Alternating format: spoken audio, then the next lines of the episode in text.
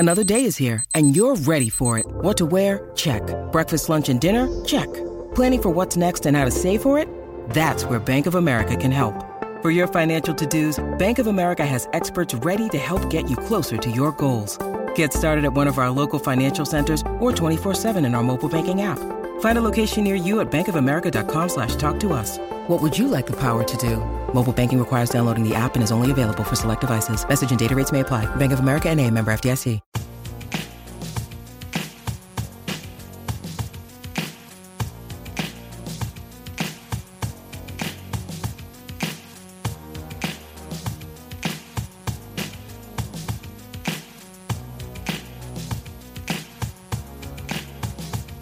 Hey everyone, thanks for listening. This is Chris again. I'm here with filmmaker Terry Jones. Hey Terry, how are you? Hey Chris, uh, good. Really good. Good, good. Um, so we're going to start off easy.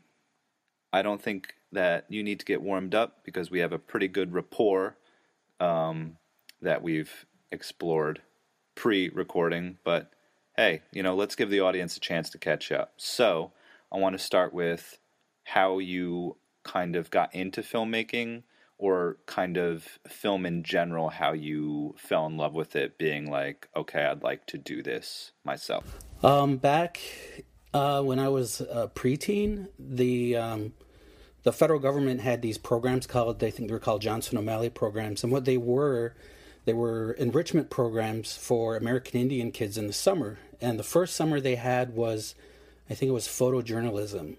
So we created this, worked on this newspaper over the summer, and it was called the Reservation Times. So we went around and interviewed, you know, a lacrosse player, lacrosse team, or they're building a new bridge.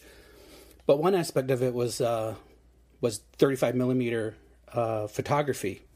And when I saw what went into it, you know, the snap, you know, framing the picture, the composition, um, developing it, printing it, how did it fit into the story? Like, I thought that was a great um, opportunity to show not just my community, but even the outside world. What I was thinking was um, who we are, American Indian people. And so I took, so I loved it. And then the following summer or summer was video. Then I got to see the moving image.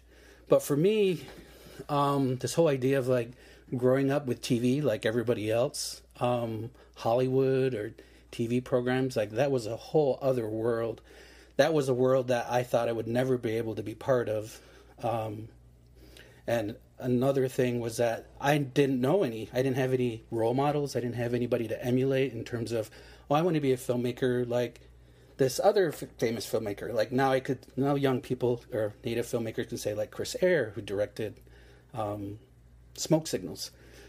I didn't have that growing up. A lot of people didn't have that. Our native filmmakers didn't have that. So in some ways, we had to be our own um, role models. So what I ended up doing was just uh, sticking to photography, uh, hoping at somewhere down the road that maybe uh, photography, or sorry, um, I was hoping that somewhere down the road that maybe film, I might be able to go to film school or to be a storyteller in terms of using video. Um, but that you know, that opportunity didn't come until later. Now that you've you've you've graduated, you went to Syracuse, and you're finished with that program, where do you see yourself? Like, growing up, you say that you didn't know how to, or like, it wasn't, working in, in T V and movies didn't seem attainable or something like that. Do you st- Do you wish to be just kind of an, an independent filmmaker that can do whatever project that, you know, comes to your head that's feasible? Or are you looking to branch out and do more expensive projects that have um, more intense backing?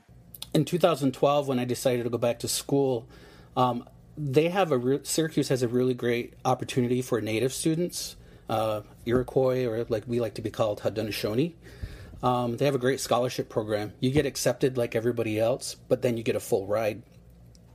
And during my four years there, I took advantage of every opportunity I had. Um, I studied two summers in, um, in Italy. Uh, I did a semester in the Czech Republic at the F A M U Film School. I did a summer in Hollywood. or not a summer, I did a semester in Los Angeles at their campus there. And I got an internship with, uh, they're, I think now they're called Studio seventy-one. They're like a YouTube creator management company. So I was able to see on that end, like, what Hollywood was and what it meant and what was involved.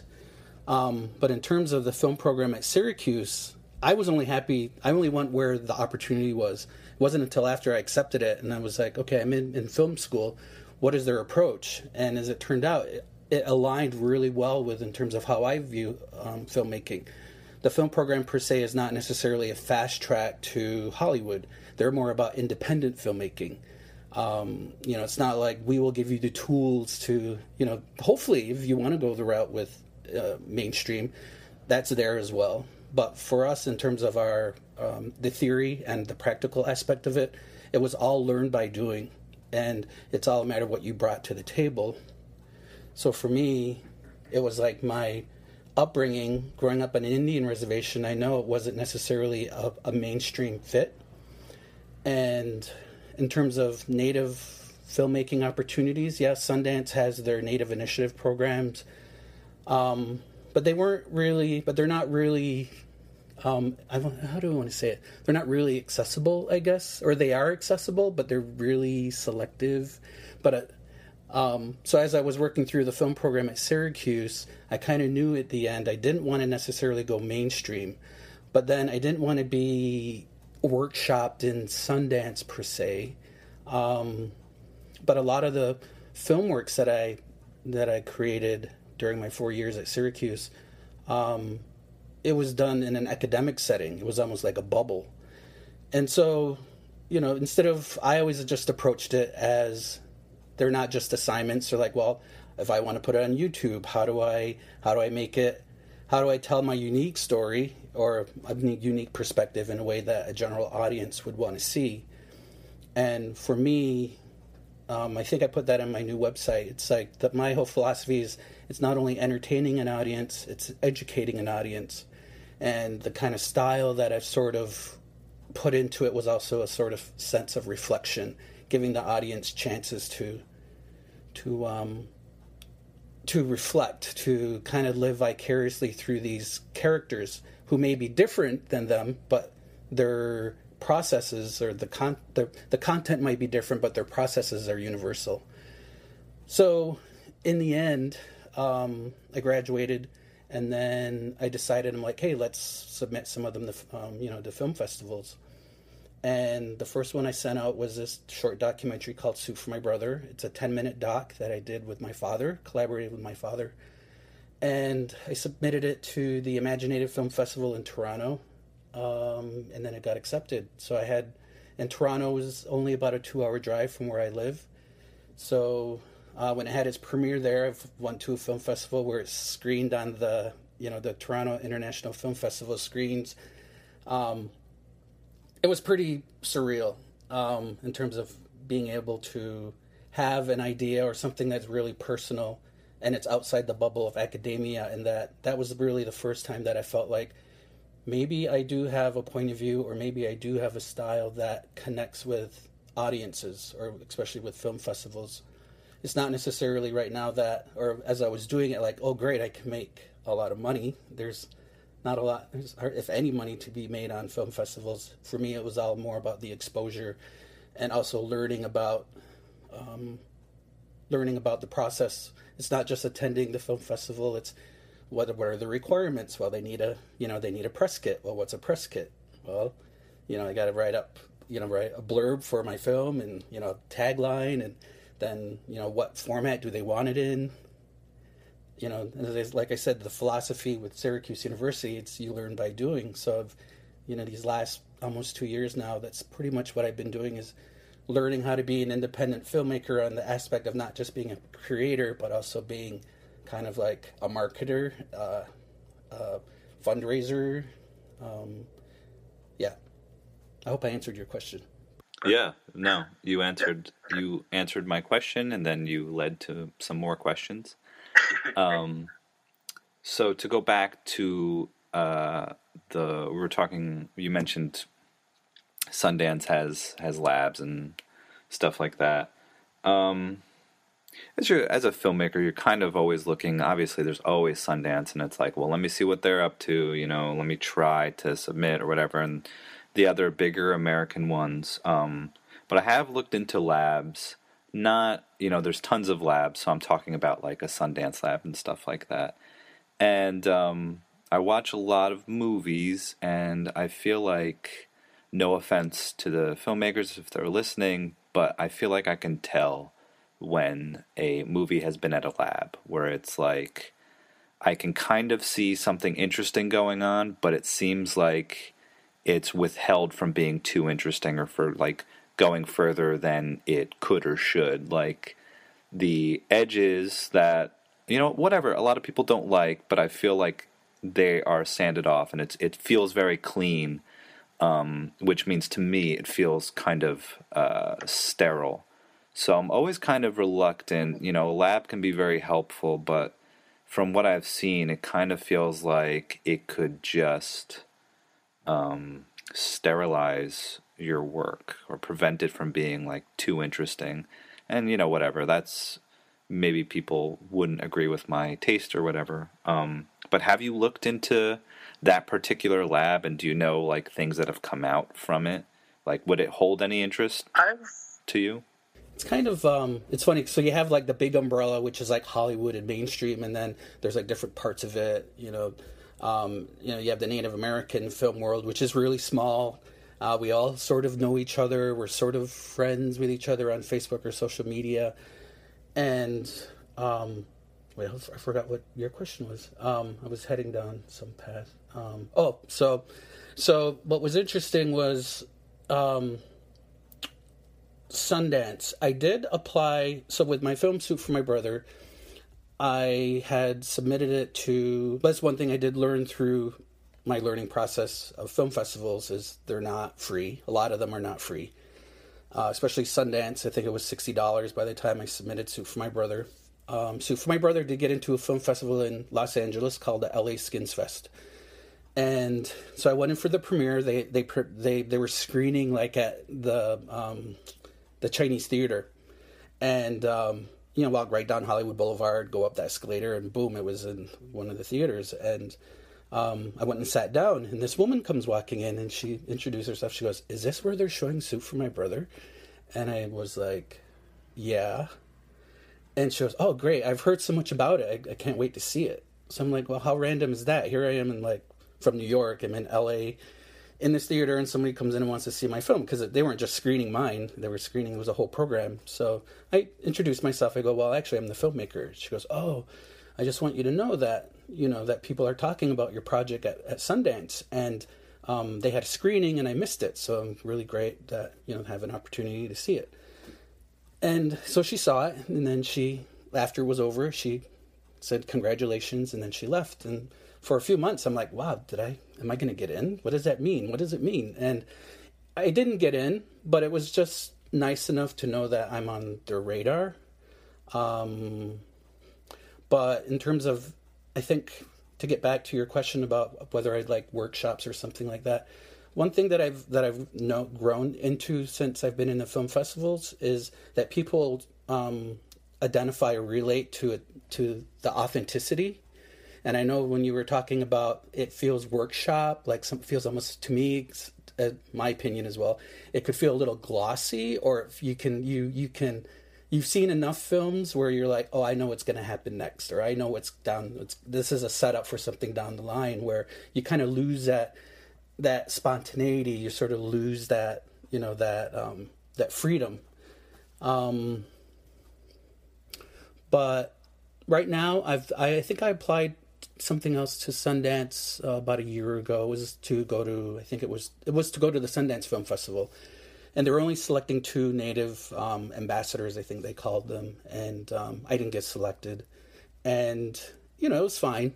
You know, I, I don't know how many people were, were applied, but, you know, the thing that I've learned as well is I can't take every no as like, so personally. Yeah, it stings a little, but, you know, and same with like all the film festivals I've submitted to. I mean, I've submitted into one hundred thirty. I've got into about thirty. Um, it's a pretty good, you know, batting average, I guess. But for every, you know, sometimes people think, wow, Terry, you're on just, you're on this trajectory going somewhere.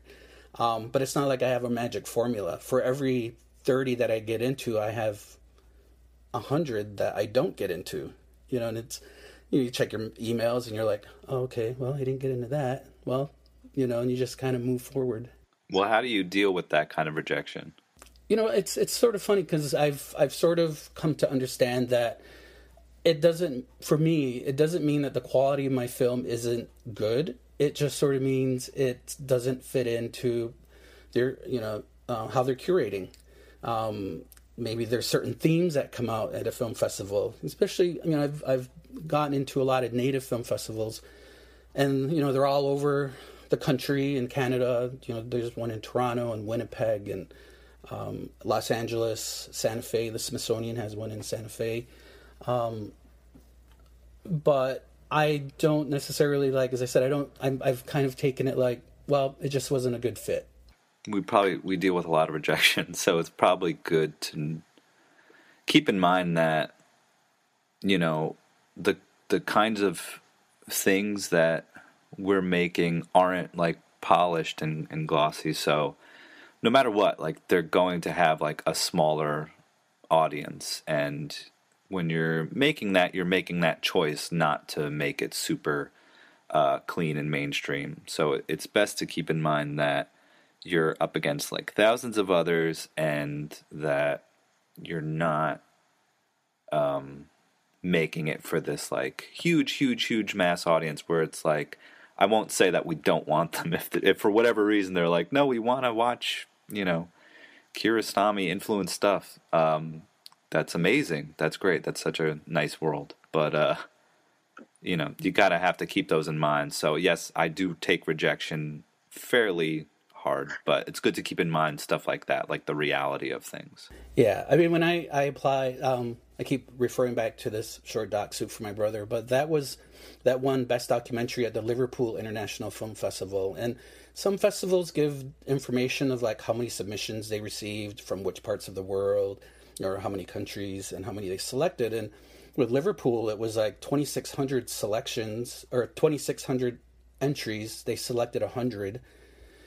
And, um, you know, and then, so I was happy that it got selected. It was, I think they selected one hundred, and then within them are, you know, short docs and narratives and music videos, whatever.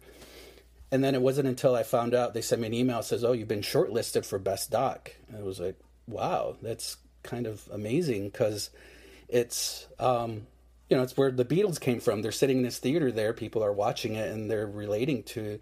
That was the first time that I realized that, yeah, I'm a Native filmmaker, but you know, my dream would be that the outside world would be able to relate with it as well. I mean, it could be any filmmaker, whatever, wherever your culture is. If you make your content so specific that the out, you know, the audience can't relate to it, um, it's it's going to be hard to get it outside of the people who know it. So when it got into Liverpool and then won, I was like, wow, that's great that, you know, that I made this film that they're watching. Um, You know, they're watching in a dark theater somewhere in, in Liverpool. Um, I forgot what I was going to say, but it was, um, yeah, it's, it's, um, oh, but it's like those opportunities, th- when those things happen, it kind of soothes over not getting into like Sundance, because I'm like, well, you know, I kind of beat the odds, you know, twenty-six hundred to one hundred to Best Doc. I mean, that's great. Like, okay, yeah, Sundance is huge and would be cool to get in, and that goes for like, how many, you know, huge festivals are there that would be amazing for my career or your career or something like that? You always, you know, you have to try, and it's disappointing when another year goes by, you know, and it didn't happen. But um, that doesn't mean that the other things, the other avenues you can go are pointless, because it's always like, like, why are you making something? Why are you putting it out there? And those other avenues do have what you want from them, be them like more local, smaller festivals or certain um, video covering websites, uh, video channels and stuff like that. It's all for something. It's, and there's always an audience there. So um, I don't want to discount that with like the disappointment of not getting into the bigger places. Um, you know, it does suck, but there are other ways to get your work out there that is, you know, they're not they're not bad. They're worth they're roads worth taking. You know, sometimes I just feel like, well, I'm going to do it in spite of rejection, you know, or in spite of maybe not being, um, could I say, it's sort of like, I'm not a cookie, I'm not a cookie cutter, or I don't want to fit into cookie cutters. So I'm sort of asking for this sort of, in some ways, rejection, because if I wanted to make those, you know, the kind of films that are, um, you know, like when I was in L A, So um, this past year, there was another short film of mine that got in called Empire State. Uh, experimental film, five minutes, um, starring my dad, who I had um, who who I had um, play in the film. You know, it's just this in, American Indian displaced, sorry.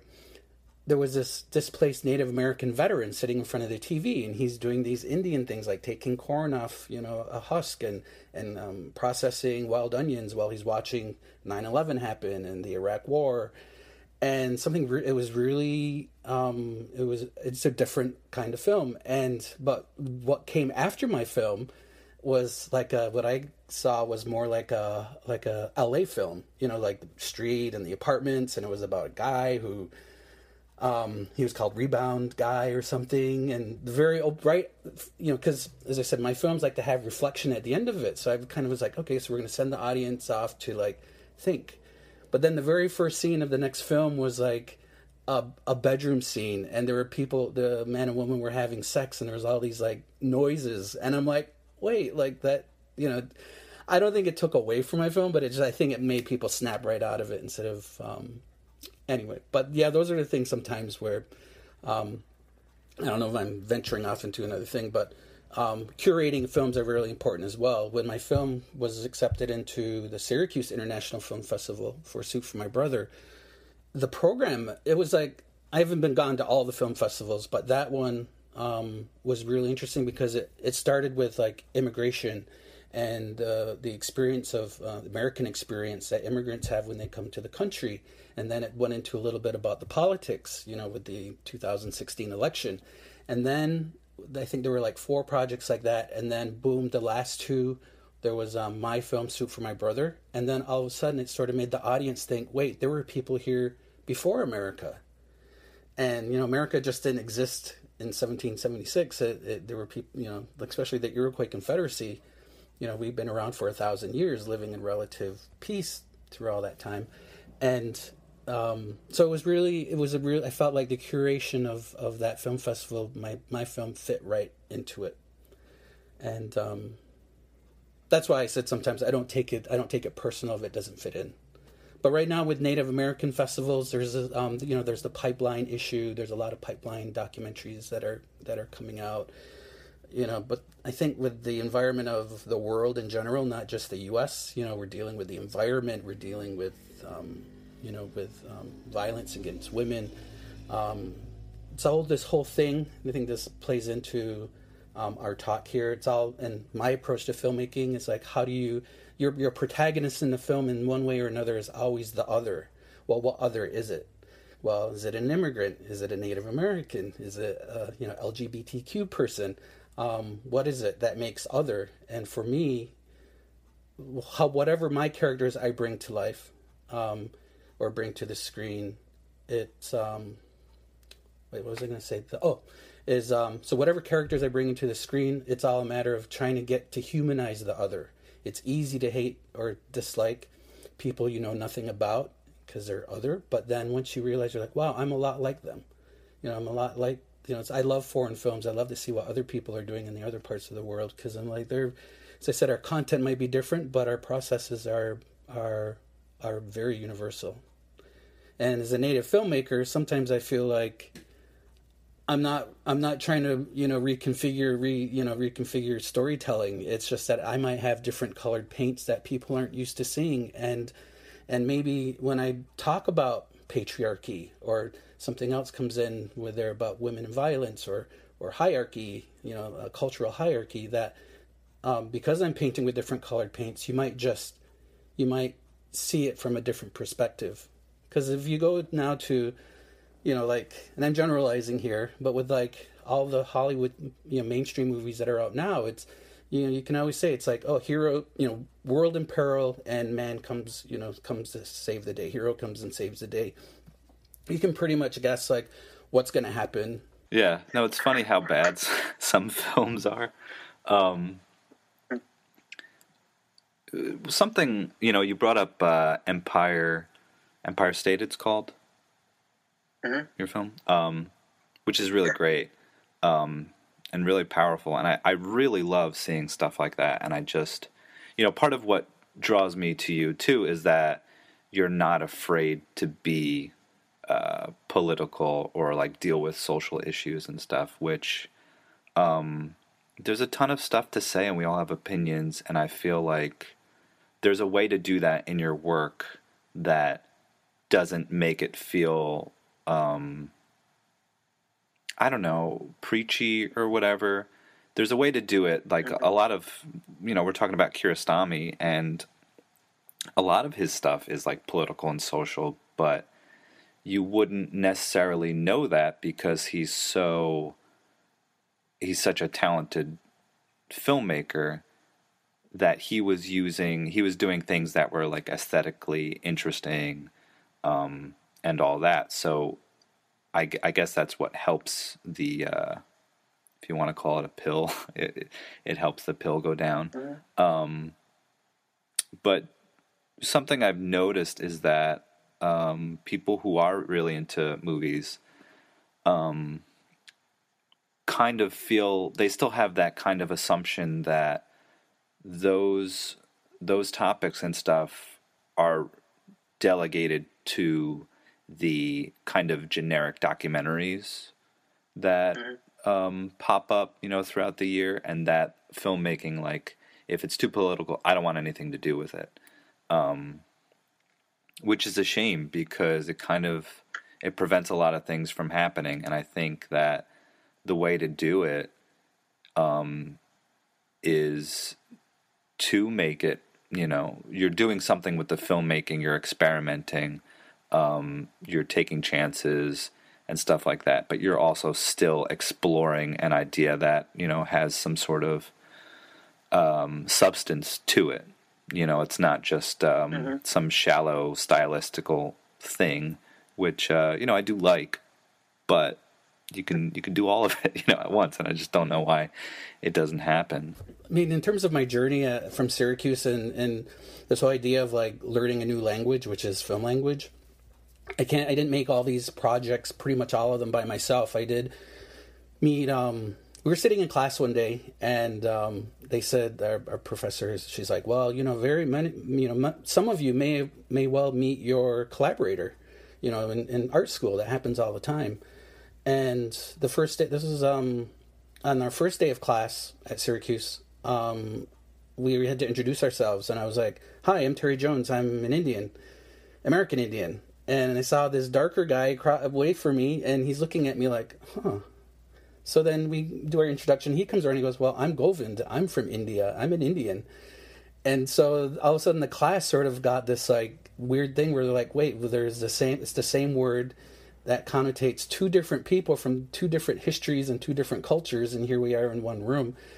Um, but at that time, you know, we didn't become friends until the following semester, and that was the first project that we, you know, for portfolio review was Empire State. And so this whole, the whole, I think, looking back on it, the collaboration works on so many levels is because um, I have my perspective of being um, American Indian and the history that goes along with being colonized, and Govind has his perspective of India being colonized, and they got their independence, I think, in nineteen forty-eight.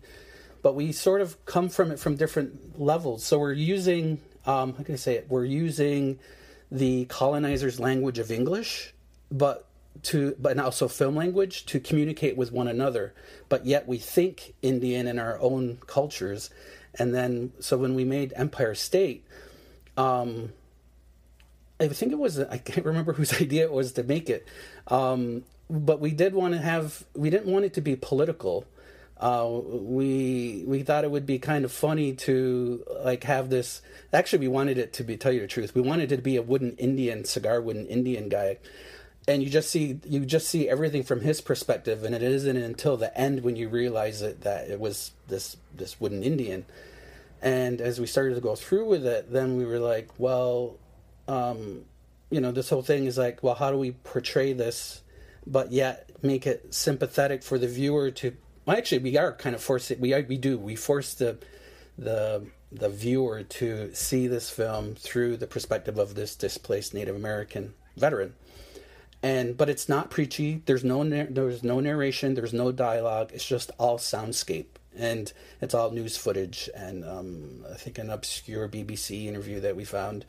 And but in the end, you know, and then we put it away. We did it. We got great, you know, got a great response from faculty, um, and then we moved on to our next project. And but then, as I said, when I graduated from Syracuse, I started submitting to film festivals, and that's one thing I did learn as well.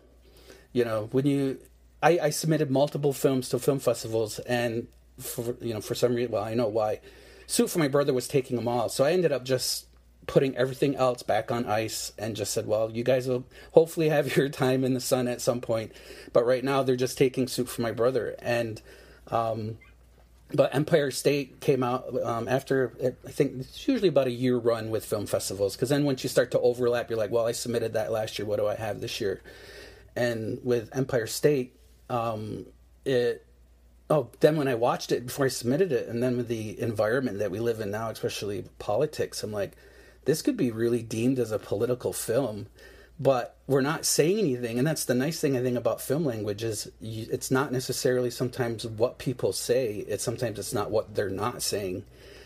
And you let the audience fill that in themselves. And it's sort of like, how can anyone refute a Native perspective on seeing these things on T V?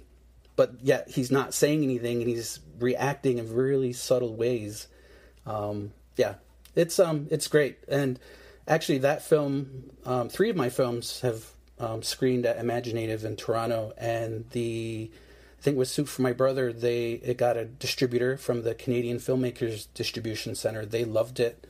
And got a great response, and they right away the next day they offered me a distribution deal. And then after Imaginative last year, um, I had two films in there, and it was kind of amazing because then they they said, we want to take those films as well. And it's kind of like humbling in a lot of way, because the you know the Canadian Filmmaker Distribution Center, like Stanley Breckage, you know, experimental filmmaker, he's he's got stuff in their archives, and I'm like.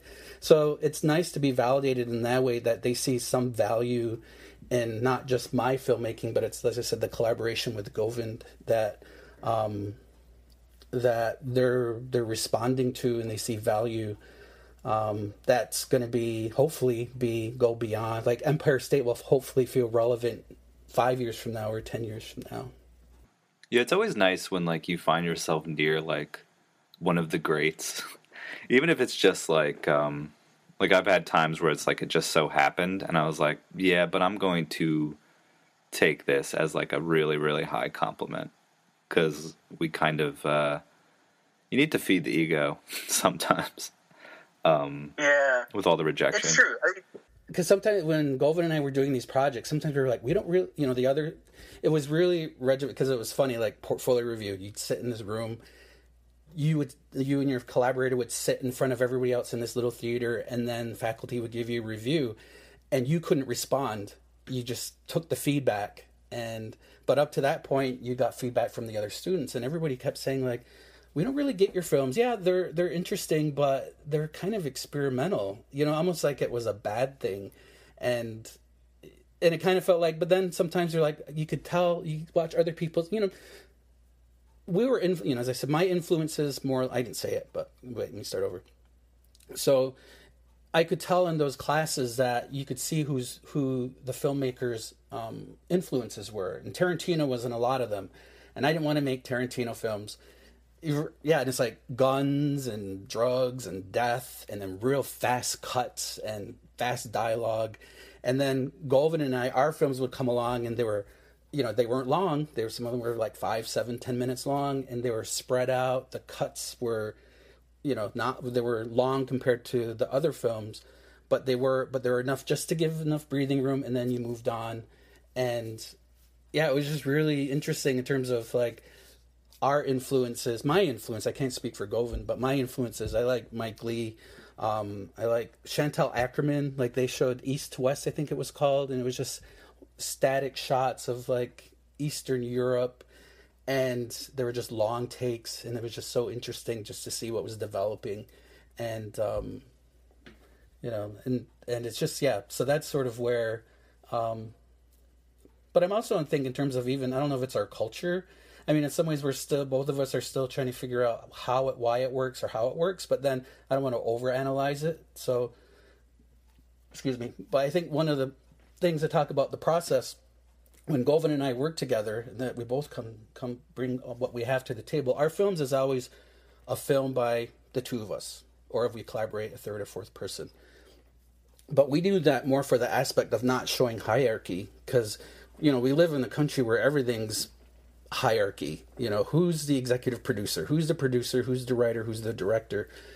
And you know, and you could see that in student films. You know, people couldn't wait to see written, produced, directed, edited, sound, everything by one person. So, you know, we just said, let's just make the film. And, you know, everybody knew that Govind was good with the camera, with cinematography.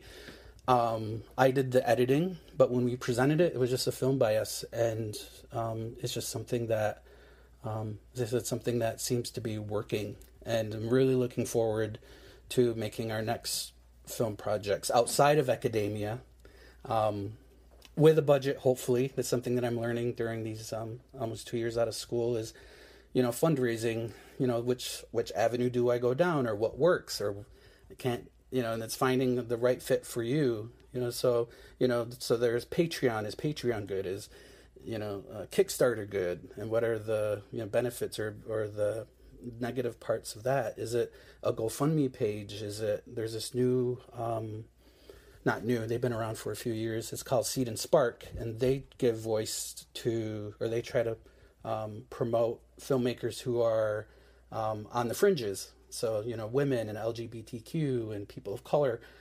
Um, the thing I think about, and I'm going to do that next with our next short film called Sewn, S E W N. Um, I'm going to go th- try to go through Seed and Spark to do um, our fundraising there.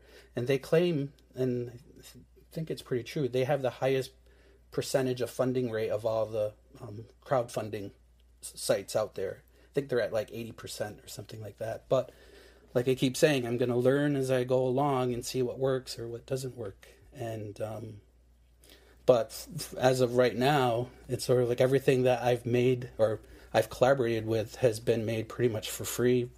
You know, the school provided the equipment and, you know, of course the feedback, but there was no budget. And it was kind of funny in Syracuse, not Syracuse. It was kind of funny in at Imaginative in Toronto when Suit for My Brother played. It played with films. It was because it was Canada, so it was in the international short section, and that included Australia and it included New Zealand and a couple of U S films. But when you watch those credits roll, it's like it w- they had like funding from like, you know, film boards and, you know, they had sound design, they had all these things. And then, you know, there was my little film. It just said a film by Terry Jones. And it was pretty just much me and my dad, you know, working and doing all the, you know, doing all the, uh, the sound and, and, you know, um, taking down the equipment and stuff like that. But, um, but it, it's, but to have it up there with other films, it's like, wow, I'm going, could you imagine how we would be with a budget when we actually were able to pay people or buy, you know, pay for a location, um, pay for sound design. I mean, everything that we've done so far, you know, has just been my ear using, you know, I'm still old school. I'm still using Final Cut Pro seven. I gotta, you know, I, I know with our next projects, you know, we'll definitely be doing four K. And when actually a couple of our last films were done high def, Um, but we found a way around it. So I would edit in Final Cut Pro seven. Then I would give it to Govind and he would bring it into another program, do the color correction, then send them back to me. But that was way too cumbersome. And I'm like, I just got to upgrade. I just got to learn the new, you know, I don't know. I don't even know where to go, whether it's Premiere or Final Cut X. I don't know. I upgraded my computer, uh, the iOS recently, um, without knowing that it would make it so that I couldn't run Final Cut seven anymore. So I like kind of screwed myself. Um, I have a lot of old projects um, that are done editing, but you know, I haven't played anywhere, so I still need to, if they were to play anywhere, I would need to export them. So I have to use my like somewhat ancient computer. Mm-hmm. But um, in terms of new new stuff, I was like, all right, I can't. I, I really have to move on from seven now. Like, I cannot use it at all. Um, but I use Premiere now, and you can actually get a. You can look for. I, I think you could probably download it, where it just. It's a it's a way that makes Premiere just operate like Final Cut seven, so you don't really even have to relearn anything. Um, So yeah, if you if you end up like moving on to that, you know, you'll be in good hands. You just kind of look Google for that, and then you know you can find it. Um, yeah, yeah. But yeah, to go back to that, it's always like I think we kind of don't necessarily pay attention when we're watching a movie to, you know, when you're watching something like indie at a festival or something. You know, even this even these local festivals, how crazy the credits are. And you know, you say you have a small credits list, um and most of the stuff I do also has small credits, um and you kind of, that's another way to also go back to the what we were talking about earlier with like dealing with rejection and and not getting into programs or festivals that you wanted to, or that could be ben- very beneficial to you. Like, what you're up against is, watch this film and see how many like uh, foundations or companies or whatever are like just in the pre-roll credits, you know, how many are there, and then look at the end credits and see how many are there. And it's like, that's like money, that's influence, that's power, that's like a ton of stuff that you don't have. So if you don't have that, you're like up against a lot. So it's, you should try as hard as you can not to take uh, rejection personally.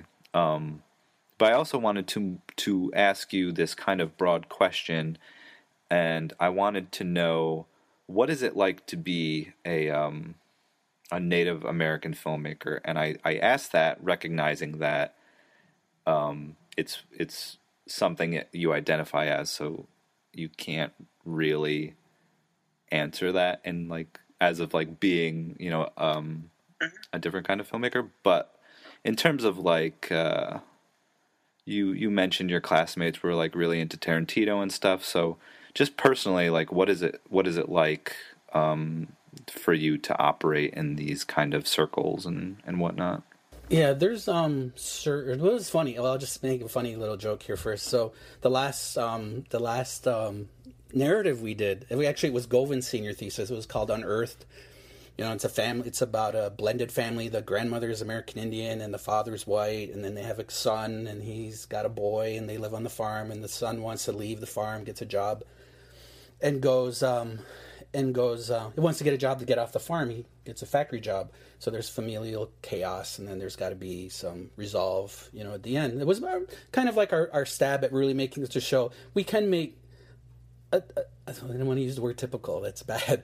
I, I that, that we could make a narrative and it, have a beginning, a middle, and end, and have three acts and have everything make sense. But because up to that point in time, as I said, we our budgets might have been low or practically to nothing. But and it's not that Govind and I we were really exclusive in terms of who came on set, but it just worked better with just the two of us and whoever our actors were. Because they were kind of intimate settings. They didn't really have a lot. I mean, yeah, we had lights and, you know, I think with the film Gripped, we needed to simulate sunlight, morning sunlight. And the first time Govind ever really worked with lights. And we had it for four hours. When you watch the film, you're like, wow, that really looks like sun. That really looks like sunlight, you know. And, um, no, what was my point? So I ventured off into Gripped and then Unearthed. What was your question? Sorry, what, I forgot what I was saying. Um... Oh, okay, yeah. So up in that, so you know, so pretty much it's just Govind and I on set, pretty much more or less. And a lot of students would see our work in progress. You know, part of the students in our class would see our work in progress, and then the final result. A lot of the class would only see it during portfolio review, so no one actually ever saw the the process that went into it. So when we were doing our th- senior thesis, there was more. It was more of a reveal. Like we had the first semester was like. making, you know, writing the script. So then we'd sit there and we read the script. And then, so Govind and I, we, and I put it this way too, a lot of the films that I've made with Govind are Native American themed, but sometimes they don't start with a Native American story. Um, so, wait, so I get, let me get to the joke first. So, so as we're sitting there and we're like, okay, here's the story. And then they're like, what race are they? And they go, I don't know, you know, because Govind and I were more concerned like, are there any holes in our story? Does the dialogue sound real? Like those, are, that's the kind of feedback that you want to hear back, you know. And some girl in the class goes, "Well, I thought they were white because they were eating um, mashed potatoes," and I was like, "Whoa!" Like, okay, and um, you know, and I, as you're asking, like, what's it like to be a Native filmmaker? And sometimes you have to. Cho- I don't want to say choosing your battles, but it's, sometimes there's there's teachable moments, and sometimes you do want to humanize the other. Sometimes it's me, or sometimes it's my culture to people who might not know about it. And I, you know, when I heard that, I really didn't even want to just say. It's, I just, I just kept my mouth quiet. I'm like, you know, I don't even want to answer that question. Um, but, but in terms of like, um, it's. How could I say? Okay, so being a Native American filmmaker is, I'm an artist. Um, that artists take risks, and in the dominant culture, sometimes risks, taboo things can be celebrated. Um, but for me, and where I, I can't speak for all Native filmmakers, but where I come from, um, we're really uh, closed. It's like a closed community. And yeah, I have cultural knowledge. Like with Suit for My Brother, in that film, there's... Um, you know, there's the voice of my great-grandfather. He's speaking Seneca Indian, and he's he's um, doing a Thanksgiving Day address. Um, it's about my dad commemorating my his brother's loss. He talks about the process of uh, having going on a year's journey, and then, you know, on your anniversary, you, you go to the ancestors. Um, and I get feedback from people where they're like, it feels like a really Native film, but and it feels authentic, but from my end, I didn't give them any more information than... So I'm not giving away any, like I say, in my community, I'm not giving away any family secrets. I didn't put in any ceremonies. I didn't refer to anything that would be taboo. Because that would be my worst fear right now is for someone to say who... Because a lot of our knowledge, our culture, our language, our songs, they're all communal. They all belong to us. So as a as an artist, I have to be very careful about how I use music, how I use... stories or elements of stories, because that, as I said, that would be my worst fear to come someone come back to me and say, "How dare you do that? You know, you're speaking for all of us." Um, so there's like this self-regulation aspect of it that I have within myself that, you know, I'm like, does that push it too far, or how could I do it with and still get away with it? But so working with Govind as well, when we apply, when uh, aside from being from India and being American Indian. Um, but there's also cultural references that we had to be careful of. When we were filming in the Czech Republic, we did this film called Scarlet. It was about a scientist who tries to bring his dead wife back to life. And the actors, we were in Czech Republic, so they're very fair-skinned there. And the actors and actress we used were, were Czech. So as we're getting the camera ready, we're getting ready to put everything together. And then we're like, all right, let's set up the camera. Let's check, you know, see the hands come in. And the other collaborator I think we, we were working with... Um, He was from India as well. Well, his dark hands come in over this white body, and I was like, "Oh, I mean, it, it's almost was like channel." I could, I could already tell that if we ever did a story that way, that it would be, it would be risque or taboo, you know, in terms of race, and you know, and Govind and I, you know, Govind's like, "Well, everyone where he goes," and I've been to his country to visit, you know, everybody's Indian. It's like the res. Everyone here is Indian. But it's sort of like when you go outside of the outside world and you realize people sometimes, a lot of times, aren't aren't um, valued based on who they are. Sometimes they're valued on how much money they have or or what they do or where they come from or what they look like or what gender they are. So there's sort of those elements that, you know, we have to be very mindful when we put something in.